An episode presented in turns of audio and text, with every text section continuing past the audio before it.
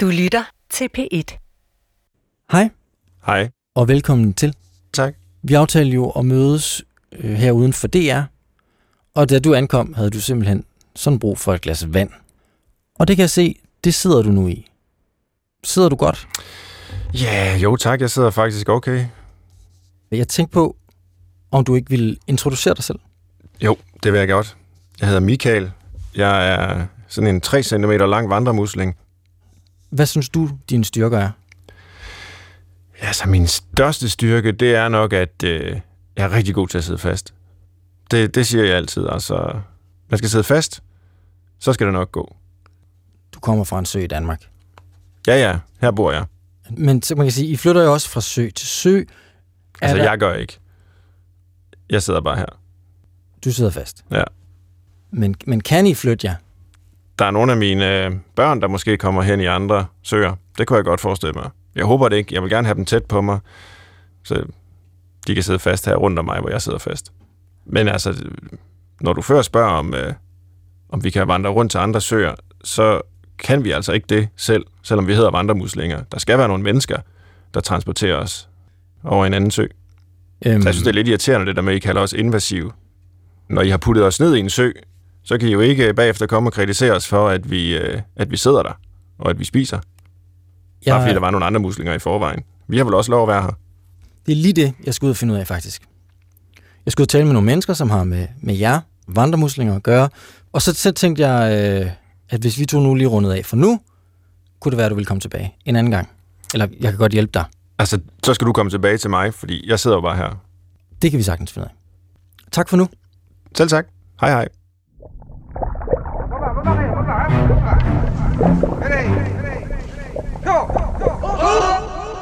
Velkommen til Dræb for Danmark. Det her er en serie om angrebet på den danske natur. For vi står midt i en krig, og fjenden er invasive arter.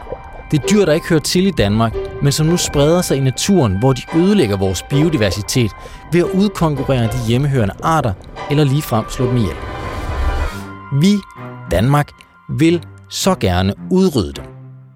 Men hvad er det ved de her erklærede samfundsfjender, der er så slemt, at det retfærdiggør systematisk forfølgelse? Mit navn er Tobias Sydredal, og i den her serie opsporer jeg landets fem mest uønskede dyrearter, for at finde ud af, om vi mennesker faktisk har licens til at dræbe i naturens tjeneste. Velkommen til fjerde afsnit af Dræb for Danmark. Men nu vil jeg prøve at hoppe ned her. Jeg har taget med professor i ferskvandsbiologi ved Københavns Universitet, Kirsten Christoffersen, til Esrum Sø i Nordsjælland. Vi er på jagt efter vandremuslinger. Og jeg tager lige min hånd ned, fordi så kan jeg ofte mærke, om der sidder muslinger. Problemet med vandremuslinger er, at de spiser den mad, som vores hjemmehørende dammuslinger og malermuslinger skulle leve af. Men vandremuslingerne sætter sig lige omkring deres munde, og så sidder de der og spiser deres mad. Og det her, det er ikke en musling, men det er en anden lille interessant ferskvandsorganisme. Det er en husnegl. Men det er ikke kun muslinger, som sulter. Det går også ud over fisk, som heltning og smelt. De spiser nemlig dyreplankton. Men dyreplankton lever af planteplankton, og det spiser vandremuslingerne altså. Bottom line, vandremuslingerne påvirker hele det økosystem, de bliver sat ud i. Lige nu så er der vandremuslinger på tværs af landet, men endnu ikke i alle søer og åsystemer. Så Kirsten Kristoffersen og jeg vil se, om vi kan finde nogle vandremuslinger i Esrum Sø. Først tjekker vi en havn, der er ikke nogen. Men så, og det her, vi kommer ind i historien, prøver vi lige en til. Jeg går lige og kigger her, hvad der ligger hernede. Øh, jeg kan se nogle store muslingeskaller, som er de øh, almindelige muslinger, der findes i Danmark. Og så kan jeg se en masse små skaller, der også ligger hernede fra døde muslinger. Det kunne godt være vandremuslingerne, men det må vi lige se. Og jeg tager nogle sten op. Her, her sidder faktisk et par muslinger. Det er nogle af de lidt mindre. Det her, det er, det er vandremuslinger? Det er vandremuslinger, ja. Vandremuslingen er trekantet. Og så har den, og det er meget karakteristisk, brune og hvide striber. Det er også derfor, den bliver kaldt for zebramusling. Den er kommet hertil via ballastvand, måske på skroget af et skib, og så er den blevet flyttet fra sø til sø med en båd, og så det næste, og Måske via et par vaders. Ja, der er mange muligheder. Altså larven især øh, er jo let at sprede. Den er lille. Øh, kan, man kan forestille sig snilt, at den kan sidde på fødderne af en måge, eller på gummistøvlen af en biolog, eller hvem som helst, der måtte gå fra den ene sø til den anden. Det kan også være æggene, øh, som kan ikke være klistret fast, for eksempel på undersiden af en båd. Det kan også være muslingerne selv. Øh, du så de små muslinger, vi trak op, de er jo ikke ret store. Dem vil du ikke opdage, hvis de sad på en lille båd, som du flyttede fra den ene sø til den anden. Så det er uhyre let at få dem, få dem spredt. Her sidder en gruppe på 3, 4, 5, 6, ja, op på den anden side lige så mange. En 10 muslinger måske, bare på den her lille sten, som ikke er mere end 5 cm lang og et par centimeter tyk. Der sidder muslingerne lige så fint her, nogle ret små nogen. De starter som æg, og så bliver det udviklet sig til en larve. Vandremuslingen starter sit liv som en larve. Den kan svømme rundt, finde et sted. Altså når de starter som larver, så er det jo nogle, nogle ganske små larver. Og de øh, svømmer så rundt i vandet, og ret hurtigt så sætter de, kalder man det. Det vil sige, de, øh, de øh, søger ned mod bunden eller mod overflader, og så sætter de sig fast der, som et mere eller mindre blivende sted. Og når den så er sat sig, så udvikler den sig til en musling, som vi kender det med de to skaller. Og faktisk kan man bruge øh, skallen til at aldersbestemme muslingerne. Fordi hver år ligger der så et nyt lag på skallen, som, gør, øh, som viser, hvor, hvor længe den har vokset. Og en, mit gæt vil være, at de her de er måske to år gamle, og de allermindste, de er nok bare fra sidste år. De er ikke ret gamle. Og den har nogle tråde, der gør, at den kan suge sig fast til et særligt sted. Altså jeg kan sagtens pille dem af. Nu piller jeg en af dem af her. Jeg kan sagtens pille dem af, og så kan man jo se hernede, hvor jeg piller den af, der sad den fast med sådan nogle små tråde. Det er bysustrådene. Det er der ikke alle de andre danske muslinger, der har. Det er noget af det, der gør den særlig. Og når den så har fundet sin plads, så vil den for det meste bare blive siddende der. Øh, og de sidder jo her og åbner skallerne og filtrerer. Øh, altså suger vand ind og, og filtrerer vandet. De er meget små. Jeg er ikke sikker på, at jeg havde lagt mærke til dem selv. Nej, det er sikkert rigtigt, men de skal jo starte som små. Øh, her, her er nok den allermindste af dem. Det er en lille bitte, bitte en. Så nu lader vi dem her gå ud igen. Det er jo en, en invasiv art. Det er en invasiv art, ja. Du kastede tilbage i vandet. Jo, jeg tror, den har været her. Den bor her, han er sagt. Den, øh, den lever her jo, og har gjort det i mange år. Vandremuslingen er en af de fem mest invasive arter i Danmark. Det er Miljøstyrelsen, som administrerer de danske lister over invasive arter, og mere specifikt så er det en mand, der hedder Peter Lyne Højbjerg, der tager sig af det daglige arbejde med listerne. Og han tager udgangspunkt i den rangering af arterne, som et råd af eksperter har lavet. Der har de scoret øh, arten på tværs af kategorierne til at have højst muligt antal point i de parametre, der handler om spredningspotentiale, levestedets bevarings- eller naturværdi, påvirkning af hjemmehørende øh, arter, påvirkning af økosystemer, som er de to biodiversitetskategorier, økonomiske effekter, men så helbredseffekter, der scorer den så lavest muligt antal point. Og Miljøstyrelsen kommer til kort med vandremuslingen, for der er ikke nogen effektiv måde at bekæmpe den på. Så de prøver på at forebygge yderligere spredning. Man skal lade være med at, øh, at flytte sin båd eller sit, sit grej fra den ene sø til den anden. Øh, eller hvis, hvis man alligevel har behov for det, at man så i hvert fald sørger for at gøre det rent, sådan at man ikke på den måde får spredt muslingerne fra den ene, ene sted til det andet. Man har en formodning om, at, at vandremuslingen at den kan holde sig øh, i live øh, i op til fem dage over vand. Så, så derfor kan du jo godt, øh, man kan godt forestille sig, at man har taget noget grej op eller sin båd op, og så øh, to dage senere flytter den til en ny sø. Og på den måde kan man altså godt risikere at komme til at sprede vandremuslingen. Vandremuslingen er altså kommet til den danske natur, og her bliver den nok. Ved Esrum Sø viser vores fund, at vandremuslingen har sat sig fast. Så vi kan godt med vores beskedende fund øh, konstatere, at vi har at gøre med en, en invaderet sø her. Ja, øh, søen her har haft muslingerne i lang tid. Og med vandremuslingen, så er det gerne sådan, at når den først er kommet til en ny sø, så invaderer den hele søen. Ready. Altså, i, i, der er jo sådan nogle forskellige faser i sådan en, en, en, øh, en koloniseringstid. Altså i begyndelsen, så vil den jo først skulle etablere sig. Det vil sige, den, det, det kan jo være, at der bare kommer nogle få på den ene eller den anden måde. De skal så etablere sig, finde et sted, hvor de kan sidde, og så skal de begynde at sprede sig. Og hvis de har gode vilkår, så går det jo relativt hurtigt, især hvis ikke de har nogle naturlige fjender, og det er det, der typisk er, er, er, er, er til tilfældet for invasive arter. Der er ikke en naturlig fjende, som vil holde dem i skak. Og det vil sige, så breder de sig nok relativt hurtigt. Og det er det, vi har set i Danmark, når den kommer i, en, i, i nye søer.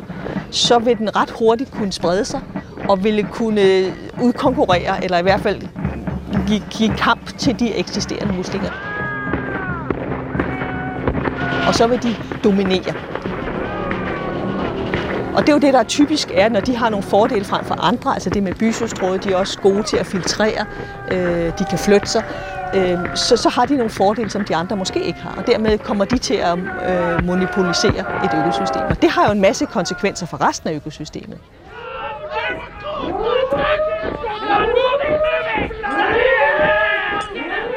På et eller andet tidspunkt, så opstår der ofte sådan nogle, nogle, nogle feedback-mekanismer, det vil sige, så er, der, så er der jo nogen, der kan spise dem, så vil for eksempel øh, blishøns finde ud af, at oh, her, her er vandremuslinger, dem kan vi da spise, og så begynder de at spise af dem.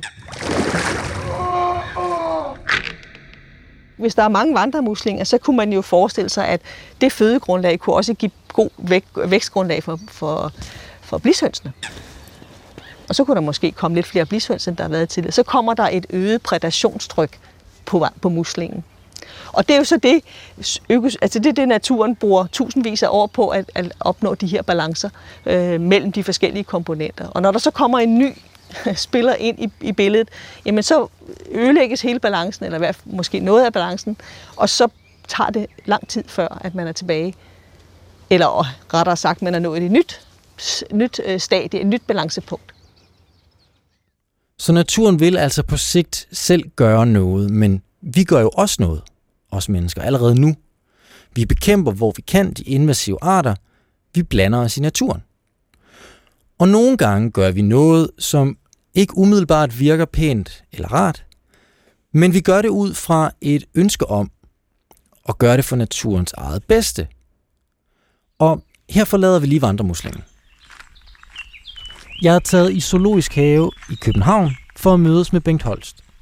Bengt Holst har vi mødt før i den her serie, men indtil nu så har han udtalt sig som formand for det dyreetiske råd. Nu beder jeg ham om at tage en anden kasket på, nemlig videnskabelig direktør i Københavns Zoo, kasketten. For vi skal tale om Marius. Københavns Zoos aflivning af den unge hangiraf, den satte virkelig sindene og medierne i kog. Og derfor synes jeg, at det er et rigtig godt eksempel på, at det her med at dræbe for naturens eget bedste, det er ikke noget, som mange af os rigtigt til dagligt forholder os til. Hvorfor skulle Marius dø? Ja, Marius, som du kalder ham, altså det var sådan en ung handgiraf, lige knap to år gammel. Han øh, var en del af et europæisk avlsprogram. Og der er det sådan, at øh, man har alle data på alle de giraffer, der indgår i sådan et avlsprogram. Og formålet med at have avlsprogrammet, det er at sørge for, at der er en sund bestand af giraffer langt ude i fremtiden, 50 år fra nu, 100 år fra nu. Og så sidder der en såkaldt artskoordinator, altså en form for datingbyrå, altså i stedet at finde ud af, at den han skal yngle med den hun, for hele tiden at være sikker på, at vi har den genetisk sundeste bestand i Europa. Og i det puslespil, som det er, der må man sige, der var den unge handgiraf her, den var blevet i overskud, og det vil sige, uanset hvor han blev placeret i de forskellige europæiske zoologiske haver, så ville han faktisk få reduceret kvaliteten af den europæiske bestand, fordi han ville tage plads op for nogen, der var genetisk mere værdifulde end han. Og han går cirka to år sammen med forældrene, og på det tidspunkt, efter de to år, så vil forældrene gøre, hvad de kan for at skubbe ham ud af flokken, for nu skal de i gang med nyt kul. Og han var begyndt at slås med sin far. Efterhånden blev det så alvorligt, så vi kunne se, at han begyndte at få nogle skrub på siden. Så på et tidspunkt blev vi nødt til at sige, okay, nu tager vi beslutningen, så afliver vi ham i stedet for. Og det er jo det, der også sker i naturen. Dyrene yngler, og der yngler altid med langt flere unger, end naturen egentlig kan bære. Men så bliver der så taget en masse fra undervejs, ved hjælp af sult eller tørst, eller det bliver taget af rovdyr eller noget tilsvarende. Så det er den måde, der hele tiden er det optimale antal dyr på, med den optimale genetiske sammensætning på.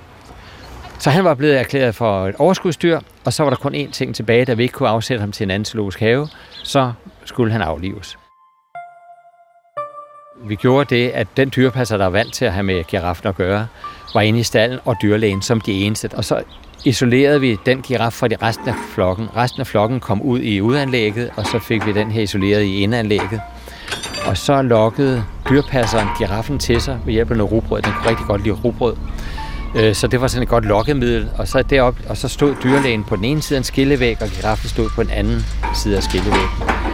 Og i det øjeblik, at giraffen strækker hovedet frem for at få fat i det her rugbrød, som dyrpasseren holder, så kommer ned i en højde, så dyrlægen lige kan sætte riflen op i tændingen på den og skyde. Så den dør momentant, altså den når ikke engang op, at den ikke engang får det rugbrød. Så den, den, den dør umiddelbart. Og det er nok den bedste død, de overhovedet kan få, fordi den har ikke lidt for inden. Den har haft et godt liv, indtil den skulle dø. Og det er nok det, der er det væsentligste for os. Det er at sørge for, at vores dyr har et godt liv. Uanset om de lever i to måneder, to år eller 20 år, så skal de have et godt liv, så længe de er her. Det er vores ansvar. Det er ikke et drama, det er en naturlig proces. Og i sidste ende, skal man huske på, så gør vi jo ikke andet, end naturen gør hver eneste dag og andet end, hvad vi mennesker gør hver eneste dag. Vi tager liv for at tilgodese et eller andet formål. Om det formål så er for at få noget at spise, eller det er for at regulere bestanden, så de ikke tager overhånd og ødelægger de omgivende natur. Og det synes jeg er væsentligt. Vores opgave i Zoologisk Have, vi skal formidle den rigtige natur, de rigtige processer ude i naturen, så godt vi overhovedet kan, og ikke foregøjle dem en eller anden kunstig verden, hvor der ikke eksisterer død, og hvor, hvor der ikke er ting og sager, der sker som ifølge vores moralske kompas ikke bør ske. Der skal vi passe på. Men i det her tilfælde, der er det nok et spørgsmål om, at giraffen er så eksotisk, og så den fremkalder nogle andre følelser hos os mennesker, end et rådyr vil gøre, eller en gris vil gøre, som vi har vendt os til. Jeg har egentlig sjældent været i kontakt med at skulle slå et dyr ihjel. Og nu har øhm, mine svigerforældre fået kyllinger. De ved ikke, hvor mange af dem, der er haner. Dem, der er haner, de skal slås ihjel. Og de havde egentlig lavet en aftale med naboen Preben om, at det skulle han gøre. Han er lidt en hårdfør mand.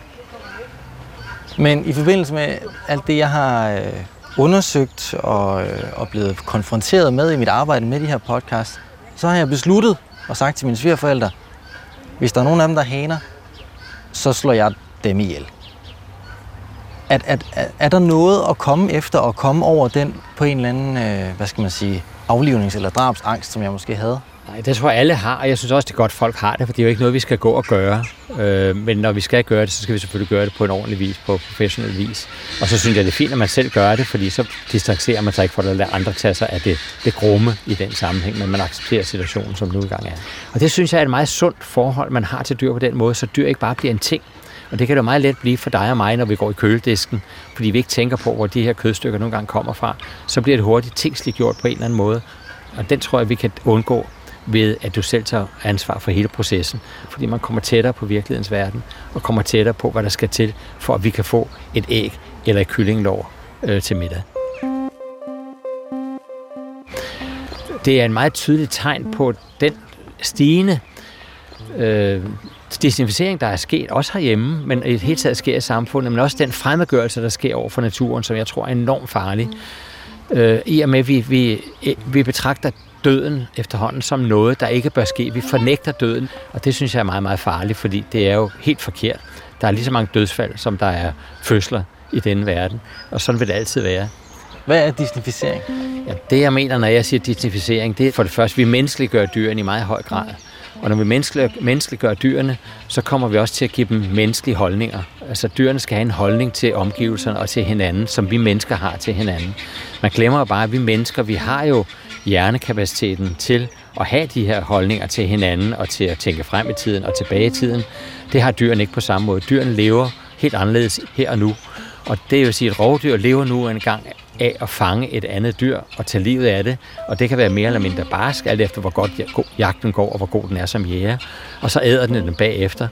Og det er ikke en proces, vi skal stemple som ond eller forkert, eller noget, man ikke bør se på og sådan noget. Så de har ikke, og vi kan ikke pådutte dem den moral, vi har, eller den etik, vi har omkring, hvordan man skal opføre sig og over for hinanden. Øhm, for hvis vi gør det, så får vi et helt forkert billede af naturen. Og så ender det med, at vi kun vil bevare de smukke, de søde, de nuttede dyr, mens de slimede, de grimme, de såkaldt onde dyr, altså dem, der tager livet af andre, dem skal vi ikke have, fordi de gør jo kun ondt. Og det er en meget, meget farlig form for naturforvaltning, som vi skal passe meget på med. Så ødelægger vi naturen frem for at bevare den. Hvordan har du det med, at du en dag skal dø? Jamen, jeg har det, jeg har det udmærket. Altså, selvfølgelig vil man ikke kan gerne have, at det sker nu, for man synes, man, jeg, har, jeg synes, jeg har så meget at give nu, jeg har så meget, jeg gerne vil opleve nu, jeg har nogle dejlige venner og familie, som jeg godt kan lide at være sammen med, og det er så definitivt med døden. Men for mig er det bare, lige så vel som himlen er blå, og træerne de vokser op af jorden, og der fødes dyr rundt omkring, så kommer døden på et eller andet tidspunkt. Så det, der betyder noget for mig, det er, at jeg kan gøre forholdene for mine efterkommere, min familie og mine venner endnu bedre måske med det, jeg selv kan skabe, og i hvert fald sørge for, at jeg ikke efterlader en verden, der er dårligere end den, jeg selv har overtaget. Så de også kan opleve nogle af alle de smukke ting, som jeg kan opleve. Vi forlod historien om vandremuslingen, der hvor Kirsten Christoffersen, professor i ferskvandsbiologi, fortæller, hvordan vandremuslingen monopoliserer de søer, økosystemer, den invaderer. Men vandremuslingen har faktisk ikke udelukkende negative konsekvenser. Øh, de senere år, vel de sidste 5-10 år, har der været mange, sådan, der har noteret sig, at for eksempel i Gudenårssystemet er vandet blevet klarere i nogle af Gudenårssystemerne, som har været hårdt belastet. Der er vandet blevet klarere, øhm, og det kan man godt tilskrive muslingernes tilstedeværelse. Det mange af de søer, de hænger jo sammen, hele det der øh, søsystem. Der er muslinger i, i mange af dem. Øh, og muslingerne bidrager til at, øh, at, at fixere partiklerne fra vandet, bringe det ned på bunden og skide det ud der som små øh, lorte, der ligger der, og så indgår i den mikrobielle omsætning på bunden. Men det er stadig en invasiv art, og vi vil gerne af med den. Men vi står lidt tilbage med, hvad kan vi gøre? Vel ikke ret meget. Altså, det bedste, man kan gøre for at bekæmpe dem, det er at undgå at sprede dem. Fordi når de først er i en sø, det siger næsten sig selv. Altså, man kan jo ikke få dem op igen. De, I hvert fald ikke, hvis, hvis ikke man skal slå alt andet ihjel. Øh, man kan jo ikke selektivt fjerne muslingen, fordi de er ude i vandet. De ligger nede på bunden, øh, så med mindre vi vil, øh, vi vil tilsætte et eller andet øh, giftigt, som vil slå dem ihjel, og dermed slå alt muligt andet ihjel, så kan vi jo ikke gå ud selektivt og fjerne dem. Altså det, vil, det er jo at bede om at, at, at fjerne alle de runde sandkorn fra de firkantede ude ved duøjet. Af alle de dyr, som jeg har beskæftiget mig med i det her program, der er vandremuslingen nok den, som jeg ville have lettest ved at slå ihjel. Så derfor kommer det også lidt bag på mig, at, at sådan, sådan er det ikke for Kirsten. Er det der en zebramusling? Det er en zebramusling, ja. Nå, Det var den, vi fandt allerførst, den store. Den kan faktisk tåle, nu har vi haft den her op på broen en, så længe vi har stået her en times tid. Ikke? Det kan den altså godt tåle. Den lukker bare skallerne, så når jeg putter den i vandet igen, så vil den fortsætte med at, at, at respirere. Ja, medmindre vi øh, åbner den. Det synes jeg ikke, vi gør. Det ville være synd for den. Men, men det den kunne er- man sagtens gøre, men der vil du se ind i den, den har bløddel ligesom en hver anden. Men det er jo en invasiv art. Hvorfor skal vi ikke slå den ihjel? Så skulle vi også slå alle de andre ihjel, vi tog op, og det vil jo nok ikke batte ret meget i den store sammenhæng her. Jeg tror, at det her det vil være et, et umuligt arbejde at få dem udryddet. Skal vi sætte den ned, synes du? Det kan vi godt gøre. Vi kan dumpe den lige her.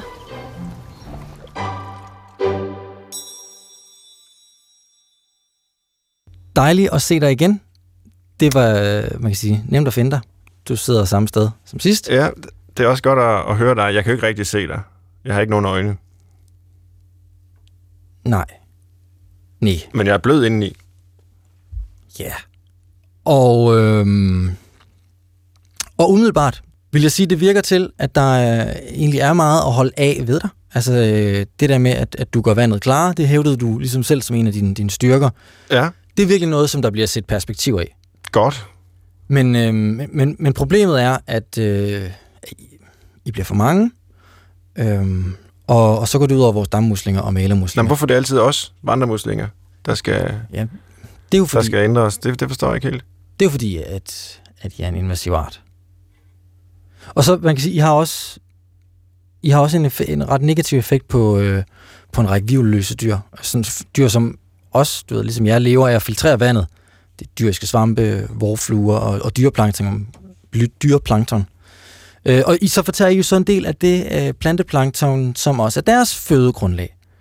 Og det, det går også ud over nogle af de fisk, som lever af nogle af de her dyr, og sådan, der er gode ting at sige ved jer, men der er ligesom, der er nogle springende punkter. Og det her, det, er- det er nogle af dem, det der med, at I udkonkurrerer. Udkonkurrere fisk?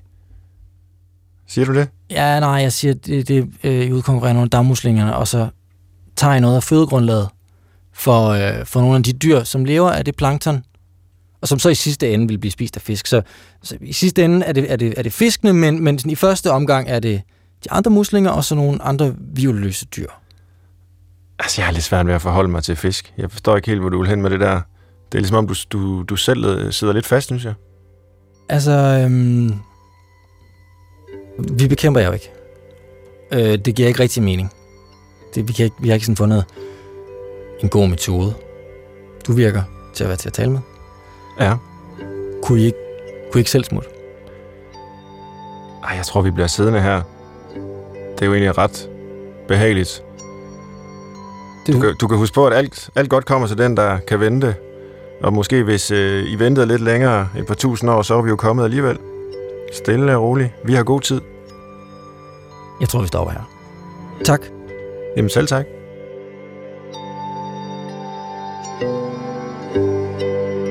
Den her serie har vi valgt at give de invasive arters stemmer. Menneskestemmer, der udtrykker følelser. Ideen er at tydeliggøre de dilemmaer, overvejelser, som vi mennesker har med os selv, når vi slår dyr ihjel i naturens tjeneste. Som dilemmaet i, at vi vil af med vandremuslingen, som vi selv har bragt hertil.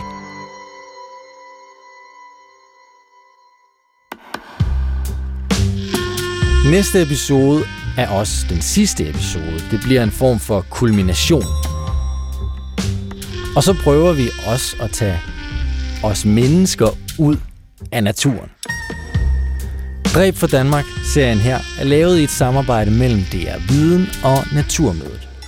Christoffer Heide Højer og jeg, Tobias Syderdal, vi har optaget og skrevet det hele. David Lynge, han har klippet det sammen, og så har han også skrevet og lavet al musikken til.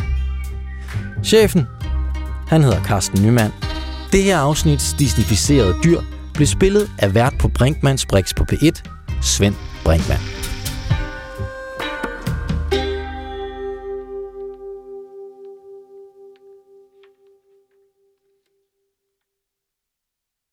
Du kan høre flere P1-podcasts i DR's radio-app. Det giver mening.